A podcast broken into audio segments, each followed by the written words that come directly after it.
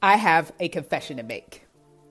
I had the idea to write a book for years before I finally put pen to paper and published the book.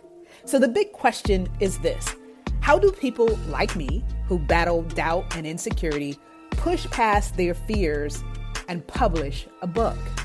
Well, that is the question, and this podcast is going to give you the answers. So join me as I bring you behind the scenes interviews and insights so that you can move forward and publish your book with boldness and courage. My name is Coach Tam, and this is Publishing Secrets. You've been wanting to write a book for years. You have a great idea, you're passionate about the subject, but for some reason, you just can't seem to get started. Or maybe you have gotten started, but you can't seem to make any real progress. You just keep putting it off, telling yourself that you'll start tomorrow, next week, next month. But the day that you're supposed to get started just never seems to come. Well, if this describes you, my friend, you are in the right place because in this Do It Now series, we are going to help you to get started and to finish that book.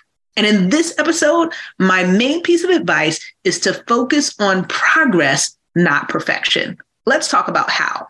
Well, first, I want to challenge you to break your goal down into small steps because we tell ourselves we want to write a book, and that can seem very overwhelming. But if we break it down into smaller steps, it becomes much more manageable. So instead of thinking about writing an entire book, maybe you focus on writing a chapter at a time. Or maybe even instead of focusing on writing an entire chapter, you focus on writing one page.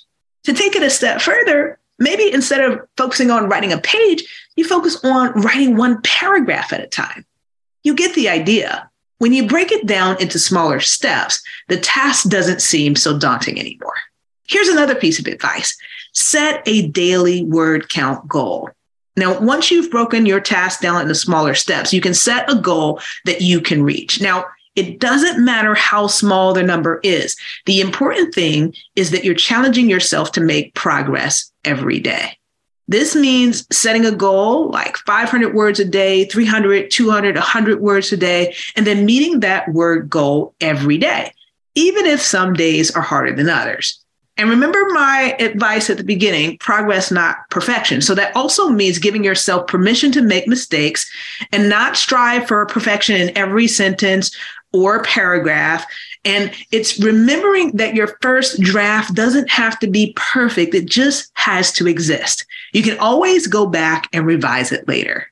My last piece of advice in this episode is to make it a habit. To the best way to make sure that you reach your goal is to set aside some time each day. And I find that first thing in the morning is ideal. Before things get crazy and everyone starts uh, vying for your attention and your day just gets off and running, take some time, treat it like it's an appointment that can't be moved or canceled. And during that time, turn off your phone, close all the other tabs on your computer so that you're not distracted, and then just start writing. Today, I want you to remember that the key is progress, not perfection. As long as you're making some sort of progress each day, you're moving in the right direction. And before you know it, you will have finished your book. So, what are you waiting for? It's time to get started. What action are you going to take based on today's episode? I'd love to hear you. Share your thoughts in the Christian Authors Network. I'll see you there. Well, I hope that you have enjoyed this week's episode of Publishing Secrets, where our mission is to inspire you to write, publish, and profit in a way that honors God.